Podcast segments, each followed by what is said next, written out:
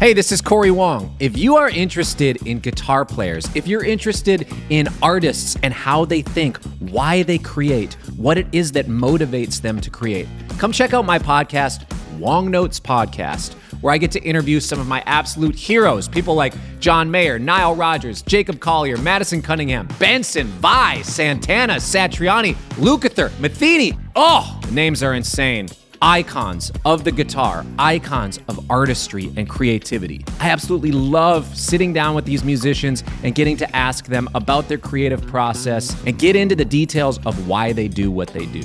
Check it out, Wong Notes. Listen now wherever you get podcasts.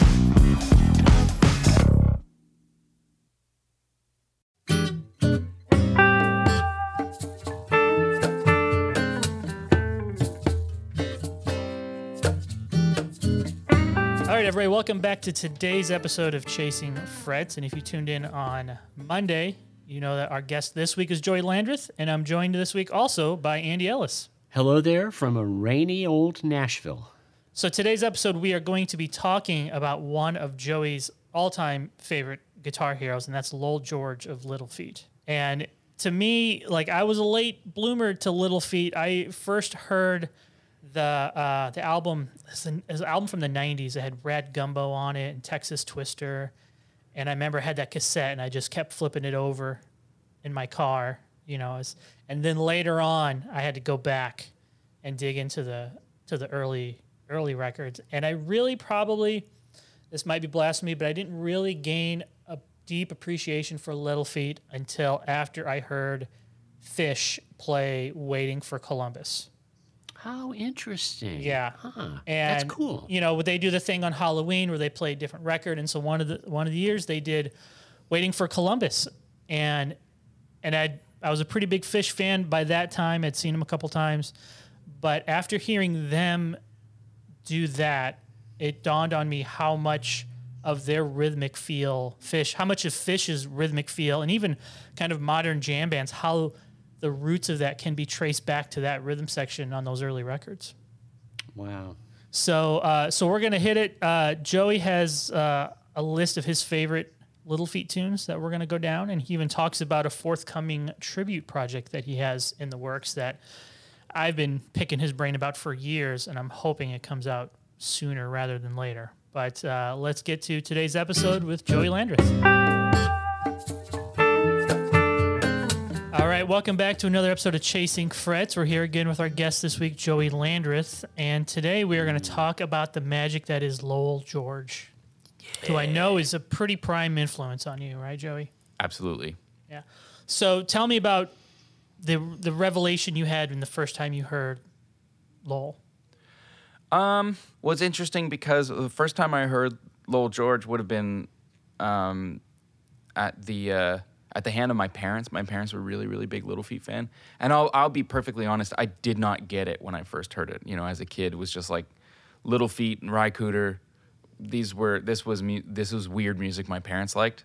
Um, and it wasn't until I was a little bit older and people started to kind of say, "Hey, when you sing, you kind of sound a little bit like Lowell," and I was like, "Wow, no, probably not." I mean, I I, I, I like him, I guess, but what I what I kind of pieced together is that my dad was this massive Lowell fan, and he sounds like Lowell George when he sings. Like it was certain choices that he makes, and my dad was my first hero, and I kind of feel like I sound like my dad when I sing. So, you know, kind of by osmosis. But it wasn't until I was probably already we were already in the in the Brothers Landreth, keeping pretty busy, and um, we threw on I don't know, I, Feats Don't Fail Me Now or something.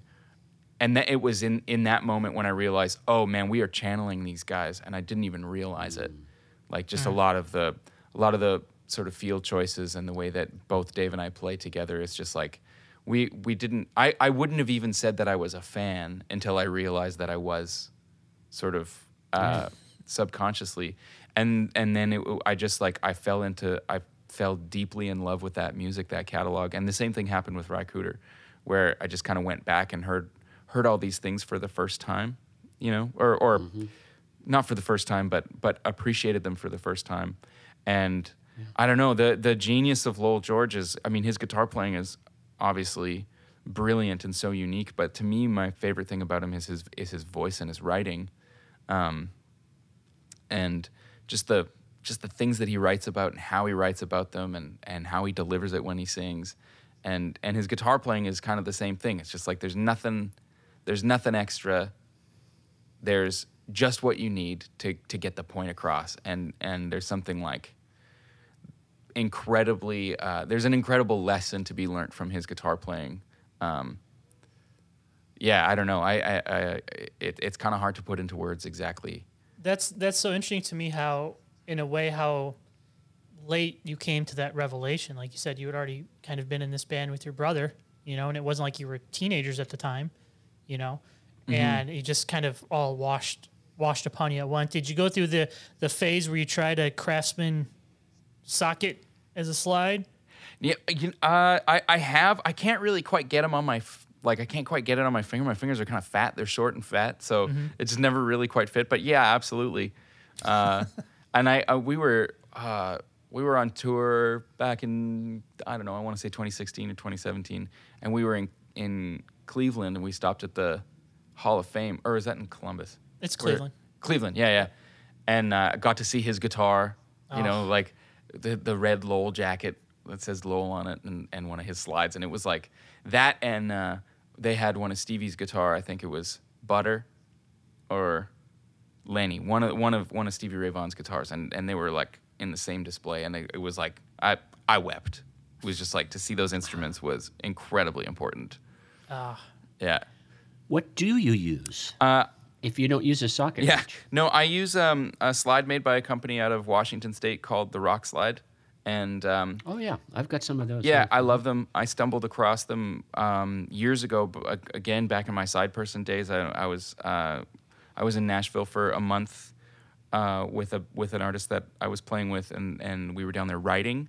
And uh, on a day off, I went to Gruhn's Guitars and tried not to buy anything, but I, I left with a few slides, and um, they made a really big difference. And then almost immediately, I lost them, and uh, uh, the only dealer in the only dealers in Canada were in Vancouver or in Toronto, and I'm in I'm in Winnipeg, literally right in, in between those two places. And there's like 26 hour drive to Vancouver, 20 23 hour drive to Toronto. So it's like I'm not gonna get one of these. So I reached out. I emailed Danny at at um, the Rock Slide and said, "Hey man, I, I I uh, I'm I'm in a pickle. I'm, I fell in love with your slides and I can't I can't get them here." And so he sent me a bunch, and we've we've been friends ever since. And then as soon as the brothers had a record, I sent him a copy of it, and um, he didn't listen to it for like a year and a half, and then called me one day. It's like, man, I feel like such a dick. I just listened to your record and I really really like it. it's like, hey, right on. Well, I'm glad you listened to it. and uh, yeah, um, he was the he was the very first person that I worked with. Um, sort of in a in any kind of sort of artist deal capacity. He he was uh, always really really quick to respond, really you know generous. Like I would order ten slides and he'd send twenty, you know things like that. He was just a really really great guy. So and I, and then um, shortly after he finally listened to my record, he said, "Let's do a signature slide." And so that's that's what this is. I've been using the same one. It's slightly longer than their small slide um, and it's we we the first prototype was the same length as the medium slide, but it was a little too too long. And this is this is just I, I- you know I this is what I've been using exclusively. Um, he also makes glass slides, but I, I I really favor the brass, so that's what I'm using. Is is it uh, open on both ends? Yes, yeah, yeah. The audience at home can't see. I held the slide up to the camera so you could see through it. Yes, I could see right through it. It's Shotgun Shack, only you know circular. yeah. So to prep for this episode, Joey, I gave you the homework of giving me your five top Little Feat, Lowell George tunes. Yeah. And I want to hit that list, and for each one, I want you to tell me kind of what what strikes you the most about that, and and what you pull out of Lowell's playing and singing or writing. Oh, that yeah. Tune. So the first tune on your list, and I don't know if these are in any kind of order, but is "All That You Dream." Yeah. Well, and I also want to add that um, these were just the first five songs that came to my mind. Like, I, I love all of them equally, but um, uh, all that you dream, I just I just feel it rocks so hard. Uh, that phaser, that it's it's awesome. And the, man, Little Feat has a way of rocking so hard at slow tempos. You know, like it just it just thumps. And uh, I love his singing. It's absolutely effortless. He comes out of the gate, you know, singing singing. Uh, I think it's first an E. line? Yeah, he sings Yeah. it's like high high G sharp, which is not a crazy note, but it's just like he never runs out of steam on that whole track. And you you know he sang that in one take. Like there's no there's no comping. Uh, Yeah. I, I can't imagine. And just like the playing, the arrangement, like the the bridge has got all those really great, um, really great chords. Like just really really nice stuff. Um, yeah. So I, I don't know. I love everything about it. And and Linda Ronstadt's on it. So Yeah, which version do you prefer, studio or Waiting for Columbus? Uh, I, l- you know, I love the the record version. Yeah. Which I think a lot of I think a lot of people would probably scoff at because I don't think that the last record album doesn't necessarily it's not universally loved across Little Feat fandom. Um, there's a there's a um, a documentary on Netflix about Lowell, and um, there's like a music historian who's like a big Little Feat fan, and at the end of the documentary, he he talks about his least what he believes to be the worst Little Feat records, and they're all my favorite Little Feat records. He's like, this record, what a piece of junk. You know, Lowell was checked out. He did, you know, his solo record, what a waste of time. I was like, I love those albums. That's why we don't. That's why we play guitar and we're not historians. Yeah. Okay. Yeah. Yeah. That's right. That's right. All right, next on the list is one I had to go revisit was Rock and Roll Doctor. Oh man, I just my my dad has always said um, that the the that lyric two degrees in bebop, a PhD in swing. He was he he he has my entire life said that's the best lyric in rock and roll, best lyric ever written. I think somebody else famous said that, but so that It's one is just good like one. It, it is a it's a it, yeah it's a good lyric, um, and I think that that that song just has family ties. So it's just like it it's beyond do I like it? It's just a part of my growing. It's part of my history. Now, side note, have you heard Black Sabbath Rock and Roll Doctor? And could you compare and contrast? I can't say that I can. Oh. Did they? Is it the they same didn't song? cover it, but they have. Oh, I was they- they have a searching song for it called Rock and today, Roll and it was Doctor, like yeah. the next one on. And after I got to listen to the Little Feat version, it went right into. It was like the last Sabbath record Ozzy was on. You know. Right, right, I was right, like, right. I was kind of like in the back of my mind because I was not familiar with the tune. I was like, oh, maybe they did cover it, and I was like, no, it's a different song. Oh, that's funny. Like Humble Pie doing uh, uh, uh, bun- I don't need no doctor. Doctor. Yeah. yeah, They also did um, Hallelujah, I Love Her So. I think they did a version of that as well. Oh, cool. Yeah. Yeah. All right, Anyway. next one, which to me, my favorite Little Feat songs that Lowell does are the ballads, and Long Distance Love is way up there. Oh man, Come on. such a great song. Yeah, I don't know. Have you covered any of these songs in, in Landreth, Brothers Landreth stuff? No, uh, yes. Um, well, and I, I've I'm in the process. It's a, it's about to turn three years old, but I'm in the process of making a, a Lowell George tribute record or tribute EP. Yes, we've talked about this before. and some of these songs that we've mentioned may or may not be on there. Oh man. Um, Long distance love, man. What a great, what a great song.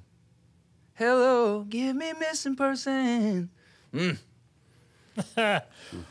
right, and then probably the biggest hit on the list here is uh, Staples' Dixie Chicken. Yeah. which to me, what struck me most interesting, not most interesting, but interesting than maybe any of the other tunes in the Feat catalog is the form.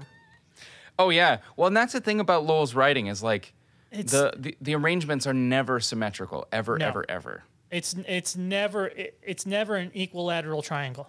No. you know, it always has edges and corners. A great example of that is is um, he on his solo record, which I, I can't believe I actually didn't mention this list because it's probably one of my favorites. Uh, That's what I mean. You you know, Put it in. What is it? um, is uh, "What Do You Want the Girl to Do?" the Allen Toussaint tune, and his arrangement of that. And I actually I haven't actually listened to the original recording of it. And there's a number of recordings of that song, but like, you know, when I wrote the chart out for it for the band when we recorded it, it was like, you know, A one, B one, C one, D one chorus. A2, B2, and they were all different. All different lengths, different turnarounds. I mean, Long Distance Love, the first verse and the second verse have completely different chord changes. Completely different. Ugh. So it's just like he he was not um, he was not worried about conventional songcraft. He was just he was just chasing the muse, and it was it didn't matter. It didn't matter if it made the song seven minutes long. It was like when when you try to shorten those sections, it's just like you can't do it. I, I in a way I feel like Steely Dan is kind of the same way. It's Yeah. like they they didn't they didn't have a, a set chorus verse framework. They said we're gonna put the next the next part of the song is what we feel should the next part of the song should be, and Yeah. whatever that is, that is. Yeah, You know. it's just awesome. you know? It's awesome. Like I don't even know if I can do it.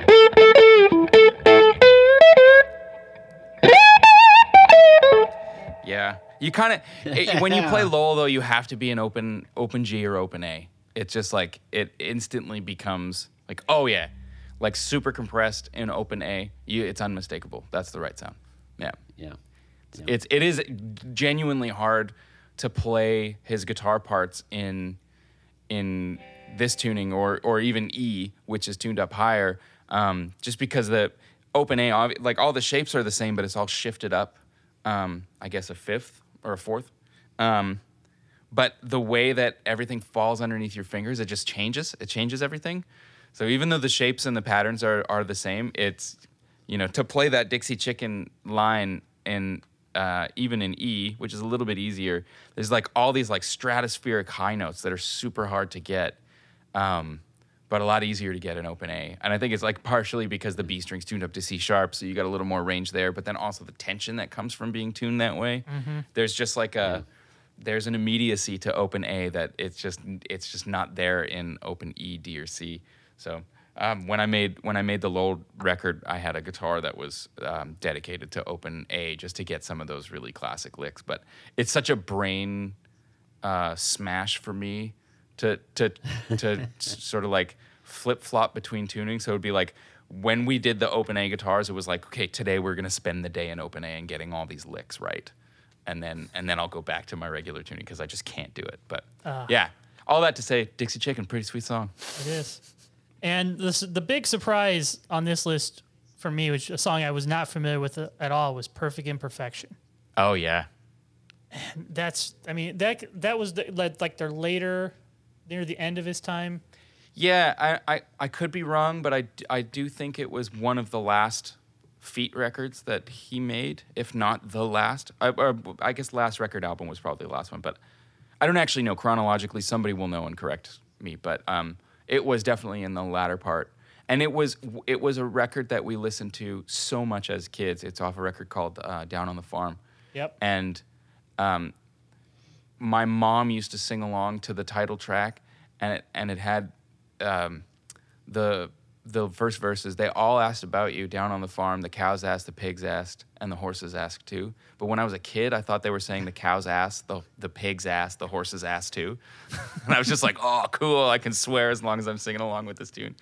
It's just like again, it's a piece of my history. And again, on that documentary, it's like somebody said, "Yeah, what a piece of crap that record is," but I love it.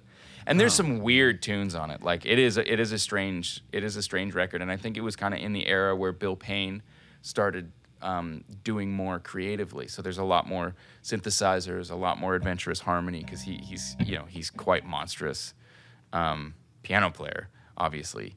Um, I mean, he was always a monster the entire time, but he really Yeah. started to take the reins creatively. So things started to kind of take some turns. Um, And f- fun fact: Robben Ford plays on that record. he does. Mm-hmm. He does. Uh, yeah. Uh, if you listen really carefully, you can you can actually you can hear it. You know, he's. I think he's mostly just a session guy on that record, but Yeah. every now and then you hear a lick and you're like, if Oh. that's not Robben Ford, I'm a monkey's uncle. Cool. So, so you guys don't be angry with me for this, but long before you were born, 1975, Little Feat opening for Poco in Eugene, Oregon. I was there. Damn. It was uh, that was that was the only time that I that I saw Lowell. Yep, I still God. remember. Yeah, that would have been that would have been incredible. Really, I got to meet Bill Payne actually um, three or four years ago. We were playing a, a festival on Vancouver Island, and we were taking a shuttle from the hotel to the or from the airport to the town where the festival was, and it was just us and this old old guy and his tour manager, and and um, and we started talking and really really friendly guy. Was like kind of looked familiar, but also just could you know he had a beard and couldn't tell, and you know introduced himself as Bill, and and uh, and he's talking, talking, talking, and then you know at one point it was like, man, this guy's got to be somebody heavy because he's he's he's referencing touring like some big places like oh yeah back in 1970 this we you know i was uh, i was in japan or i was there. It's like you don't really do that kind of touring without being so so anyways we're paying attention and then and then he lets loose. Well yeah i used to tour in a pretty big band back in the day. I was like well who did you who did you used to play with? Oh i I don't know if you'd ever heard of him a band called little feat. I was like what's your name again my name's bill. I'm like hi bill payne. It was like it was just like I, I immediately was you know uh, so freaked out.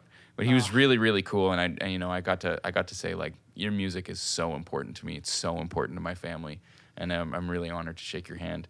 And he was very very kind and every time I saw him over the weekend at the festival he said hi and rem- remembered my name and played his ass right off Yep. it was it was crazy. I got to stand side stage. He was playing with a band called Leftover Salmon, bunch bunch of really Love heavy Leftover heavyweight Salmon. guys.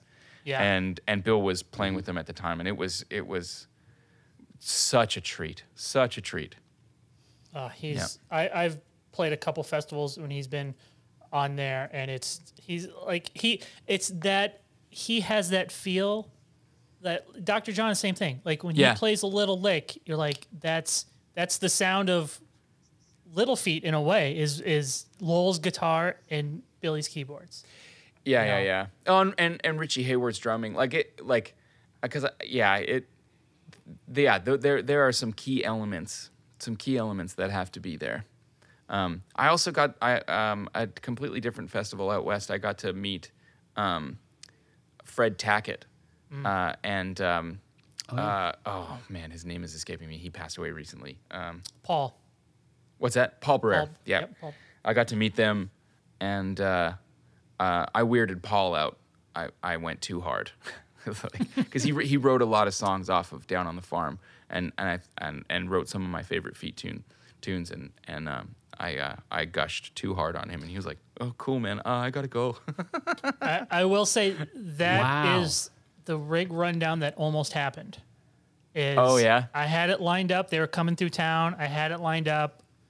Uh, they're both going to be in on it, and I woke up that morning so sick that I I, I had to cancel it, and it never Dang, happened. dang. That little Feat rig rundown was the one that almost was, you know. So The rundown that got we're gonna away. Wrap up this episode. We could talk about Lowell George and Little Feat for hours, but we're gonna Yes. wrap it up for today, and we're gonna have Joey back uh, one more time this week. Talk about songcraft and technology and all that fun stuff. So uh, join us later this week with more from Joey Landreth.